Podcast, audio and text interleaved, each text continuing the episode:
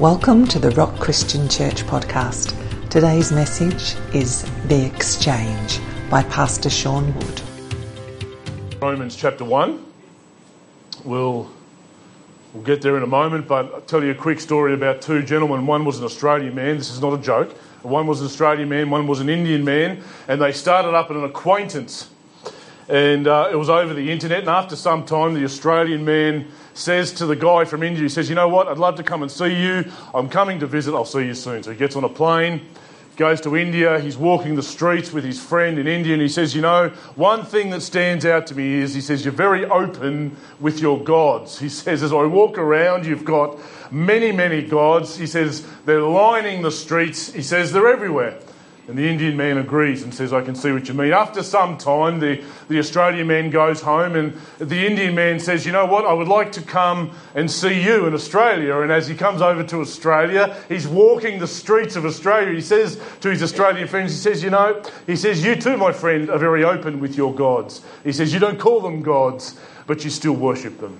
He says, As I walk past your football stadiums and as I walk past your cars, as I walk past your houses, I begin to understand that you too, my friend, are very open with your gods. I'd like to introduce today uh, a passage from Romans, uh, which uh, I want to speak about the great exchange. Does everybody know what I've got in my hand here? Everybody should know what I've got in my hand here. If you can't see it from the camera, it's a $1 Australian coin. And uh, right now, this this coin here is worth, it's valued at 100 Australian cents. But if I take this gold coin here, I don't think it's real gold, but if I take this gold coin here and I go to America and I give somebody in the bank this gold coin, they're likely to give me 17 US cents for that one dollar, probably now at the moment. Uh, you see, the problem is that uh, if I exchange this one coin in the US, they don't value it as much as what I do. And I'd like to put it out there this morning that perhaps we've done an exchange with God. And maybe, maybe God isn't as valued as much as he should be because there's been an exchange. As we come to the book of Romans, we, we, we know from history that uh, Paul has not started this church. He has not yet been to this church. He, he will find himself in Rome and he will die in Rome. But before he gets there, he writes a letter to a church that has been somewhat turbulent. I mean, if you're going, if you had to put your finger on one place on the global map in the time of Paul, if there was, if there was one place you could put your finger on and say, I don't know if God could ever reshape that city, there are, there are a bad lot there, it would be Rome. They were, a, they were a place known for worshipping many gods. The Romans had many gods. And Paul writes to a church that is actually flourishing in Rome. He writes to a church that had been established, and then the, the then emperor expels all the Jews from Rome. So the church grows as non Jewish Christians. No problem with that. But they, uh, the gospel they were sold was you have Jesus plus nothing. Greatest equation in the universe is Jesus plus nothing equals everything. But then the Jews come back after five years and they say, you know what, we accept Jesus just like you guys do, but it's got to be Jesus plus. It's got to be Jesus plus circumcision. And all the men sighed. It's going to be Jesus plus our ceremonies all throughout the year. It's going to be Jesus plus. And who knows that Jesus plus anything actually equals nothing. And so there was a a division in the church. And Paul wants to write one message to a church to unify them. He wants to write one message that's going to break down all of the walls, is going to break down all of the cultural barriers, is going to uh, stop separating men and women and stop separating Jews and Greeks. And believe it or not, it's the same message that's going to let Italians into the kingdom of God. Who would have thought, brother? Who would have thought? But they come in first because they're driving all the good cars. But he writes the message, and what does he write? He writes the gospel. And we have made a mistake because so often we think the gospel's only for non Christians. It is for non Christians. It is for those that are searching for God. Absolutely. It is the power of God for salvation. We read that just recently. But it's also the gospel is the message for us. We don't start at the gospel and go on to the deep things of God. Friends, the gospel is the deep thing of God. As we journey through Romans, let me whet your appetite with the fact that Romans chapter 6 and what it means to be dead to sin probably doesn't mean what you think it means.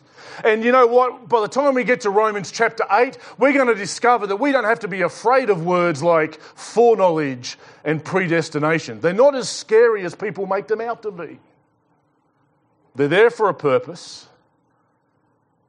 But we can't get to Romans chapter 8 and we're never going to understand Romans chapter 6 until we go through Romans chapter 1, 2, 3, 4, and 5.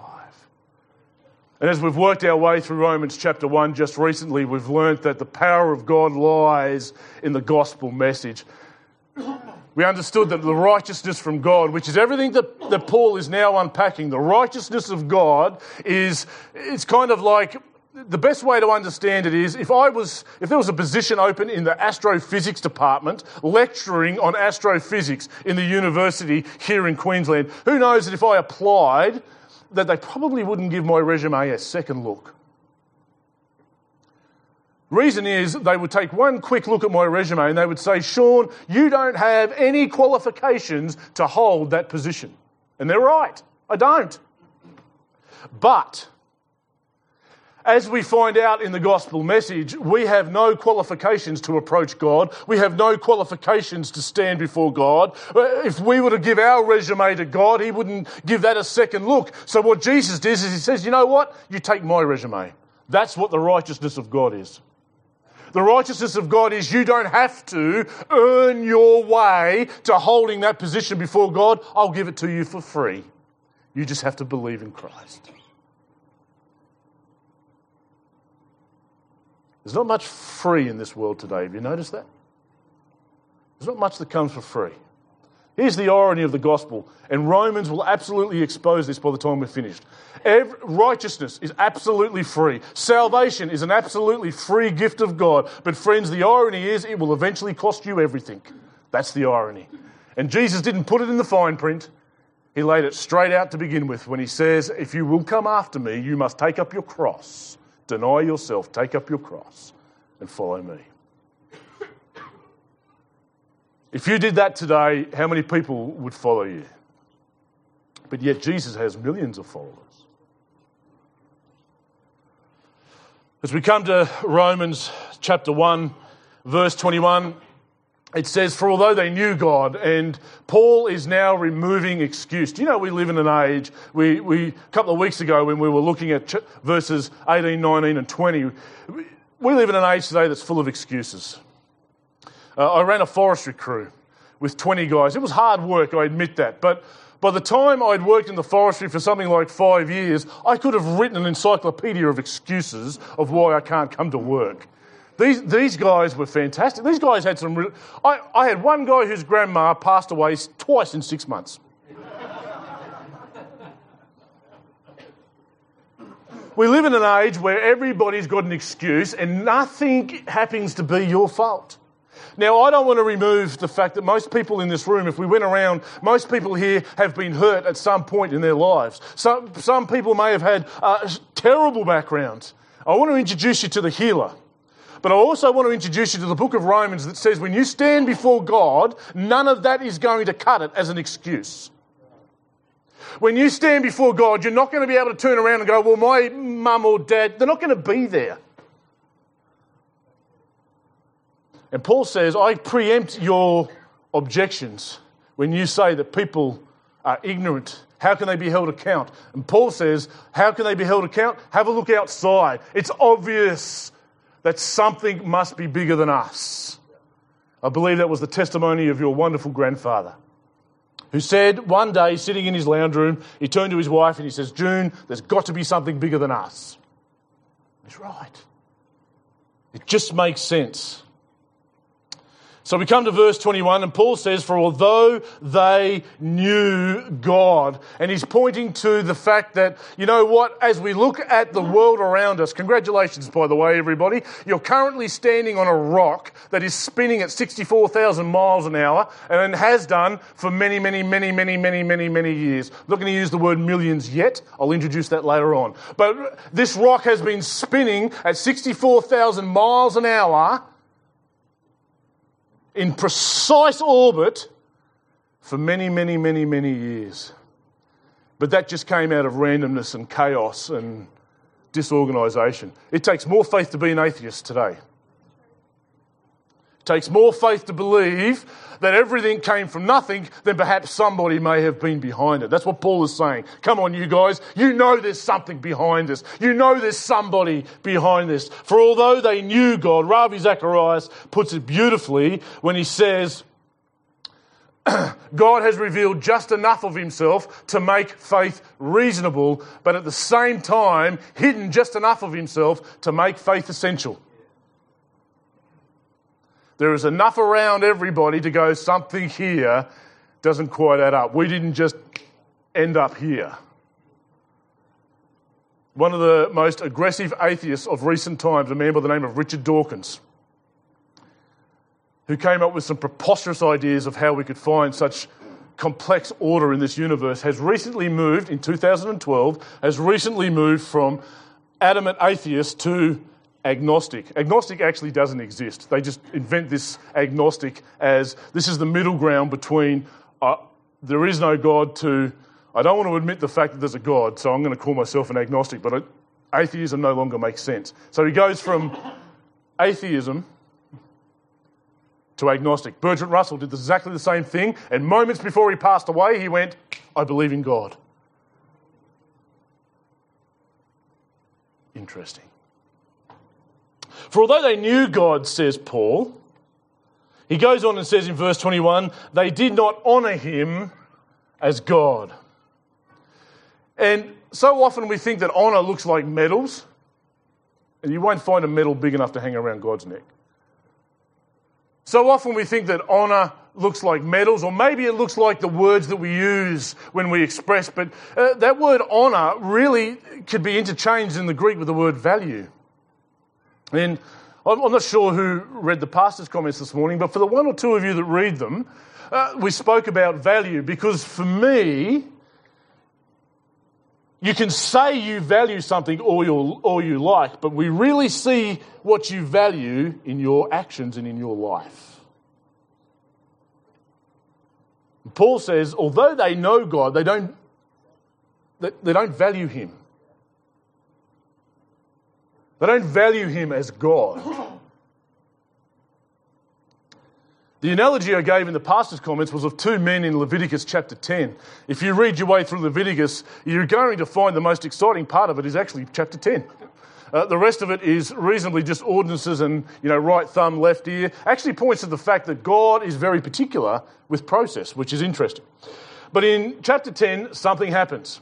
Uh, after all the regulations for worship have been handed down, the sons of Aaron, Nadab and Abihu, decide that they're going to do worship their way. You know, many thousands of years, just as a digression, many thousands of years, people still think they can do worship their way, which is interesting. The Hebrew word says that they offered strange fire or unauthorized fire before God. They, they went against all the ordinances that Moses had just handed down, and what they actually did was, in their actions, they actually showed a complete disregard for God, and they completely showed that they didn't value Him at all. And they were consumed. And Moses comes to Aaron and says, uh, Aaron, the Lord has said that those that will be near Him, he must be sanctified. You could also change that word for valued or honoured. In fact, in the first epistle of Peter, he changes that word from honour to sanctify. You can change it in the Greek any way you like, but uh, the whole epistle of 1 Peter hinges on chapter 3, verse 15, where it says, Honour Christ the, as Lord in your hearts, or sanctify Christ in your hearts as Lord in the Greek. And what it means when we sanctify something is we take something that is considered to be ordinary and we put it in the place of the very special. We set it apart. It's kind of like when somebody comes over to your house for dinner, you don't get the old crockery out. You have that special set of crockery for when I come over for dinner.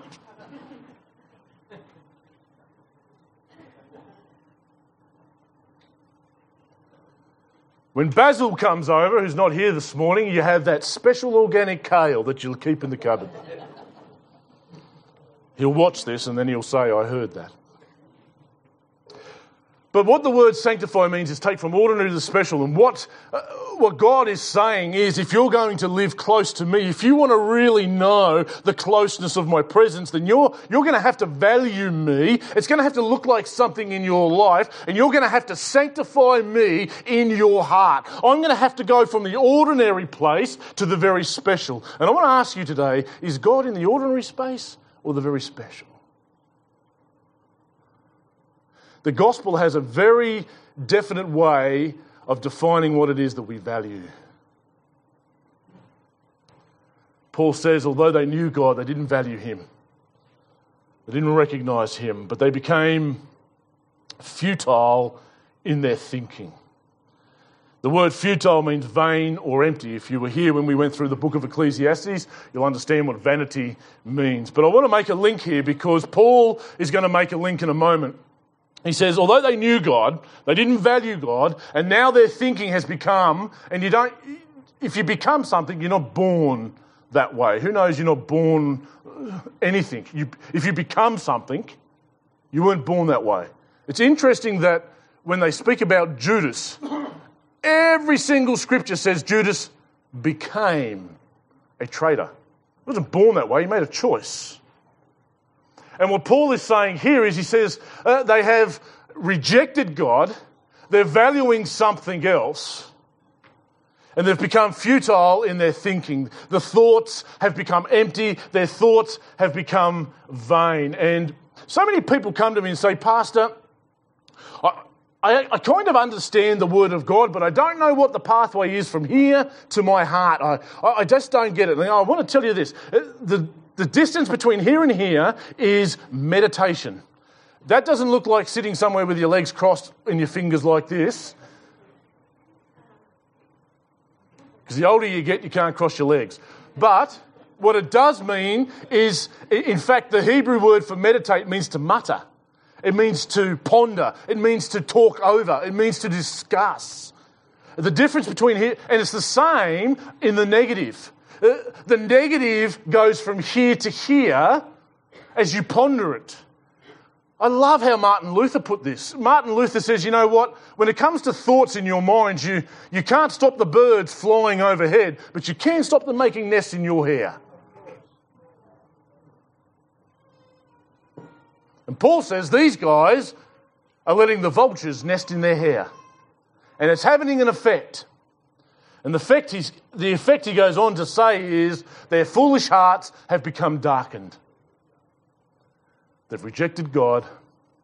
They've valued something else. I want everybody in this room to know one immutable truth. Please, please hear me this morning when I say, no matter what sphere of life you are from, you are worshipping.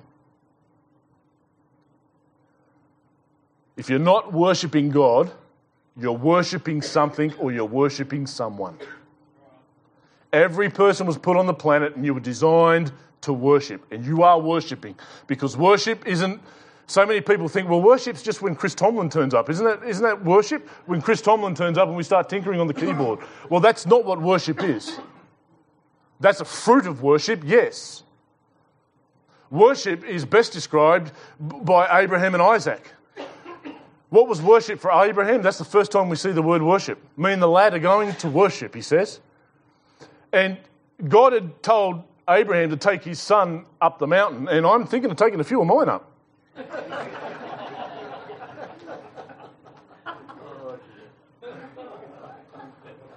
I've let them all, all of them have read Genesis 22, and one day we're going to go for a walk from a mountain, and I'm going to have no goats. they can fill in the blanks. But worship was, he got up early. you know, he didn't get up in the morning and have another prayer meeting to see if God was actually serious. He didn't do any of that. He got up early in the morning. He said to everybody that was there, he said, Me and the lad are going to worship. And worship for Abraham was, I'm going to do what God told me to do. Uh, and, and in fact, worship isn't about, I'm not going to wait for Chris Tomlin to come to Mount Moriah. That's not what I'm waiting for. No, worship for me is everything that I do with my body. And I want to tell you that there's people inside of this room and outside of this room that are worshiping everything apart from God. Because there's been an exchange. We know God. We don't value Him as God. We've become futile in our thinking, he says. He's talking about the human condition. And I, I, thank God that he did because against the backdrop of human nature, the gospel, the jewel of the gospel, shines ever so brightly. And they did something. They exchanged the glory of the immortal God. There was an exchange that took place and they exchanged the glory of the immortal God. Paul goes on and says, for things that are common to us, basically. Instead of worshipping the Creator, they worshipped what is created.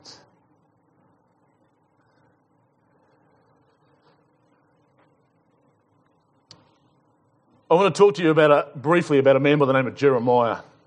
Jeremiah, Jeremiah begins his uh, ministry. Work this one out, guys he begins prophesying to the king at 12 years of age.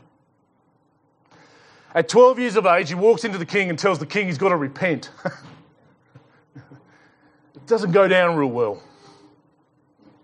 But right at the start of the book of Jeremiah, and to an idolatrous, an idolatrous generation, here was the condition of the people of God. And we think these prophecies are written to non believers. But Jeremiah, the whole book of Jeremiah is written to the people of God, and he says, you know what? He says, once upon a time, you could. There used to be a presence behind the veil. If you peeled the veil back, there was a, there was a presence in there. he says, now we peel the veil back, and there's your idols sitting in there. You got all the pomp and ceremony, says Jeremiah, out on the steps. You, you know, you're slaughtering the animals, you, you're reading all the right words, you're saying everything right. The priest is dressed all nice and fancy, but you know what? After the service, when we pull back the curtain, there's all your idols that you're worshipping. Jeremiah put it like this in chapter 2, verse 13. He says, For my people have committed two evils. Evil number one, they have forsaken me, the fountain of living waters. And that's the condition that Paul has just highlighted.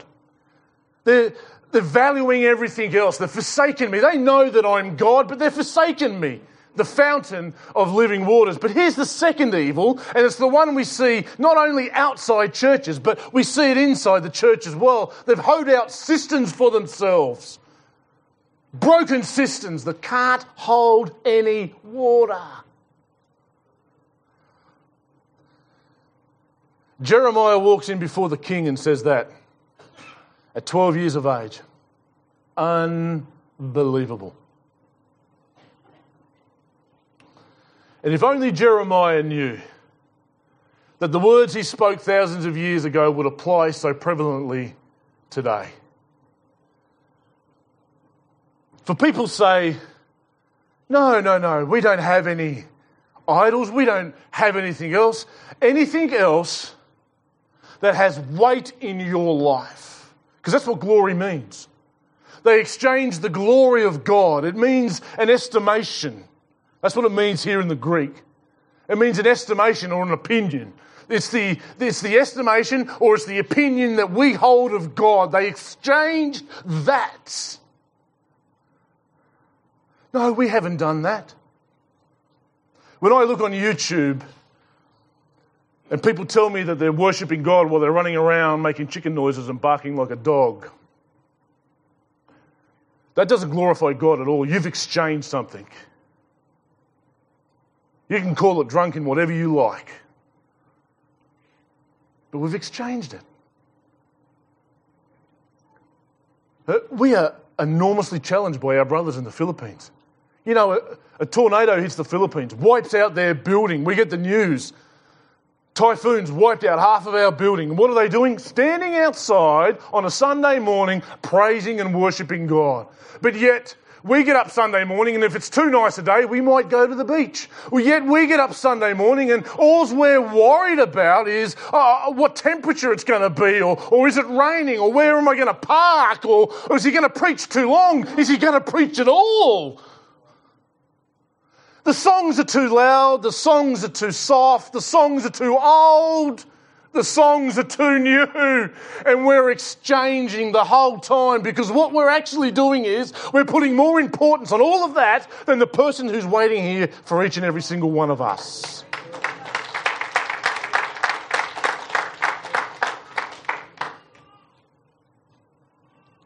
There was a change for Israel. Took them 70 years to get it.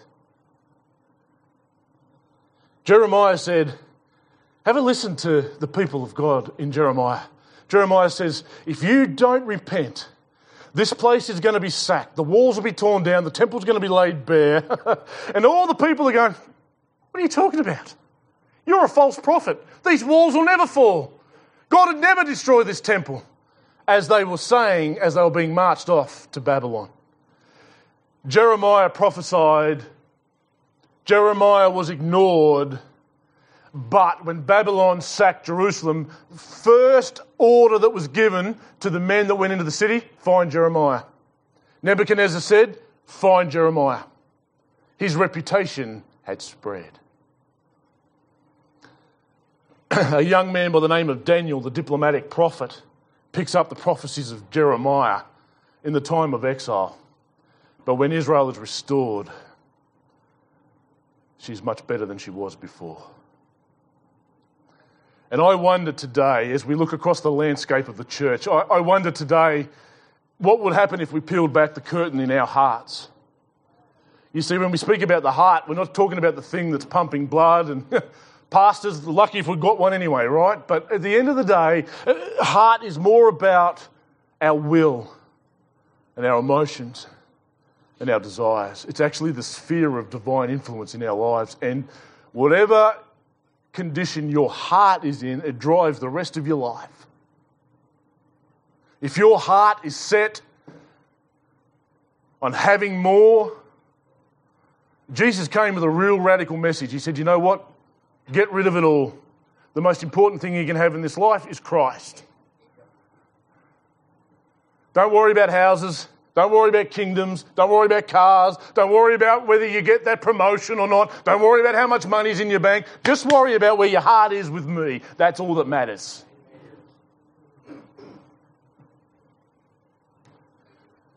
The people of God had made an exchange back in the time of Jeremiah. The people of God, I believe today, to easily make that exchange. These images look like many different things, but this worship is best described. I want to finish with this this morning. This worship is best described in Exodus chapter 32. And Israel has been brought out of Egypt. Israel has come to the mountain of God and they have seen the glory of God descend upon the mountain. And they say to Moses, You know what? You go up and talk to God because we're a little bit got to change our underpants down here. But you go up. And Moses goes up there and he's up there for 40 days. And they come to Aaron. Nothing's changed. Let me read to you. I wasn't going to, but let me read to you the start of Exodus chapter 32.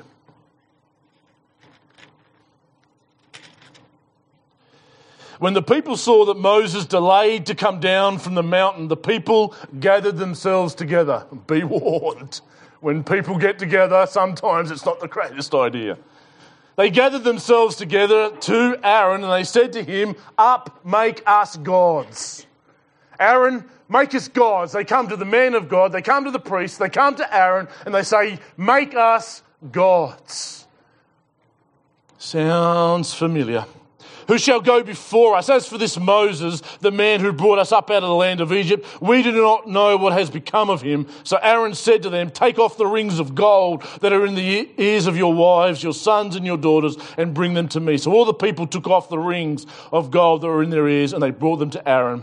He received the gold and he fashioned it He took the time and he fashioned a golden calf. And not only were they worshipping, they got up to dance, they got up to, to sing, they got up to worship this image that Aaron had created, but they made one enormous mistake. It wasn't the fact necessarily just so bad that they had an idol, but they called this idol Yahweh. This was the God that led them up out of Egypt. God says something very challenging to Moses. He says to Moses, he says, Go down to your people. Moses pleads with God and God relents, but the, the, the exchange is the same today.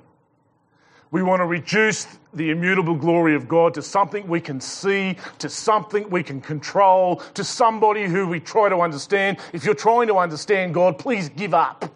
You will never in this lifetime be able to fully understand God. Yes, you can know Him. Yes, you can live with Him. But He is too big for us to understand. And He is far too big and far too glorious to be controlled by any one of us.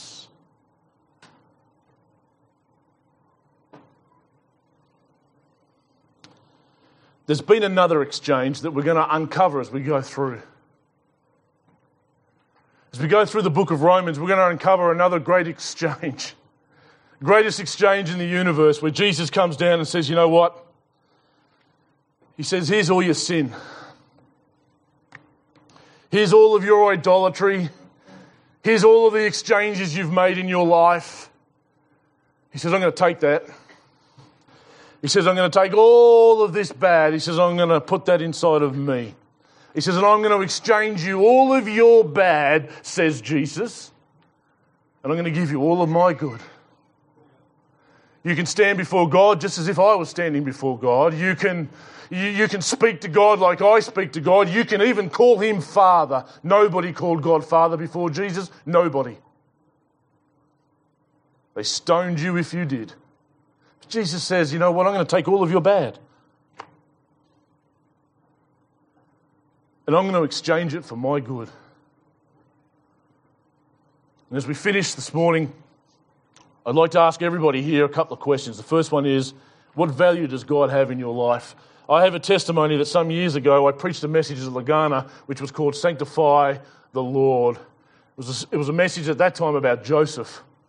But from that day on, I have prayed that the Lord would sanctify himself in my heart. and be careful if you pray that. God doesn't share territory. But what value does God have in your life? This isn't about the person sitting next to you, this is about you. Do you have broken cisterns in your life? Things that you trying to draw water from, but you're still thirsty. Let's pray. Jesus, you are glorious. Three disciples got a snippet of your glory on the top of the Mount of Transfiguration, and it revolutionized their life. I pray that every person in this room would get that same snippet, and that you would revolutionize our lives that you would sanctify yourself as holy in our hearts, that you would remove all the broken cisterns, and that we, as your people, would once again come to the fountain of living water. Lord, lead us back to the fountain of living water, I pray, that we would drink from only one place. I pray, Lord, that we would exchange back and that you would have the highest value in our lives in all that we do. In your wonderful name, amen. Thanks for listening to the Rock Christian Church podcast.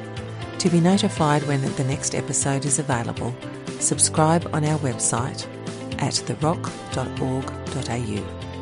You can also connect with us on Facebook at The Rock Christian Church. We hope you have been blessed today and we look forward to you joining us for our next episode.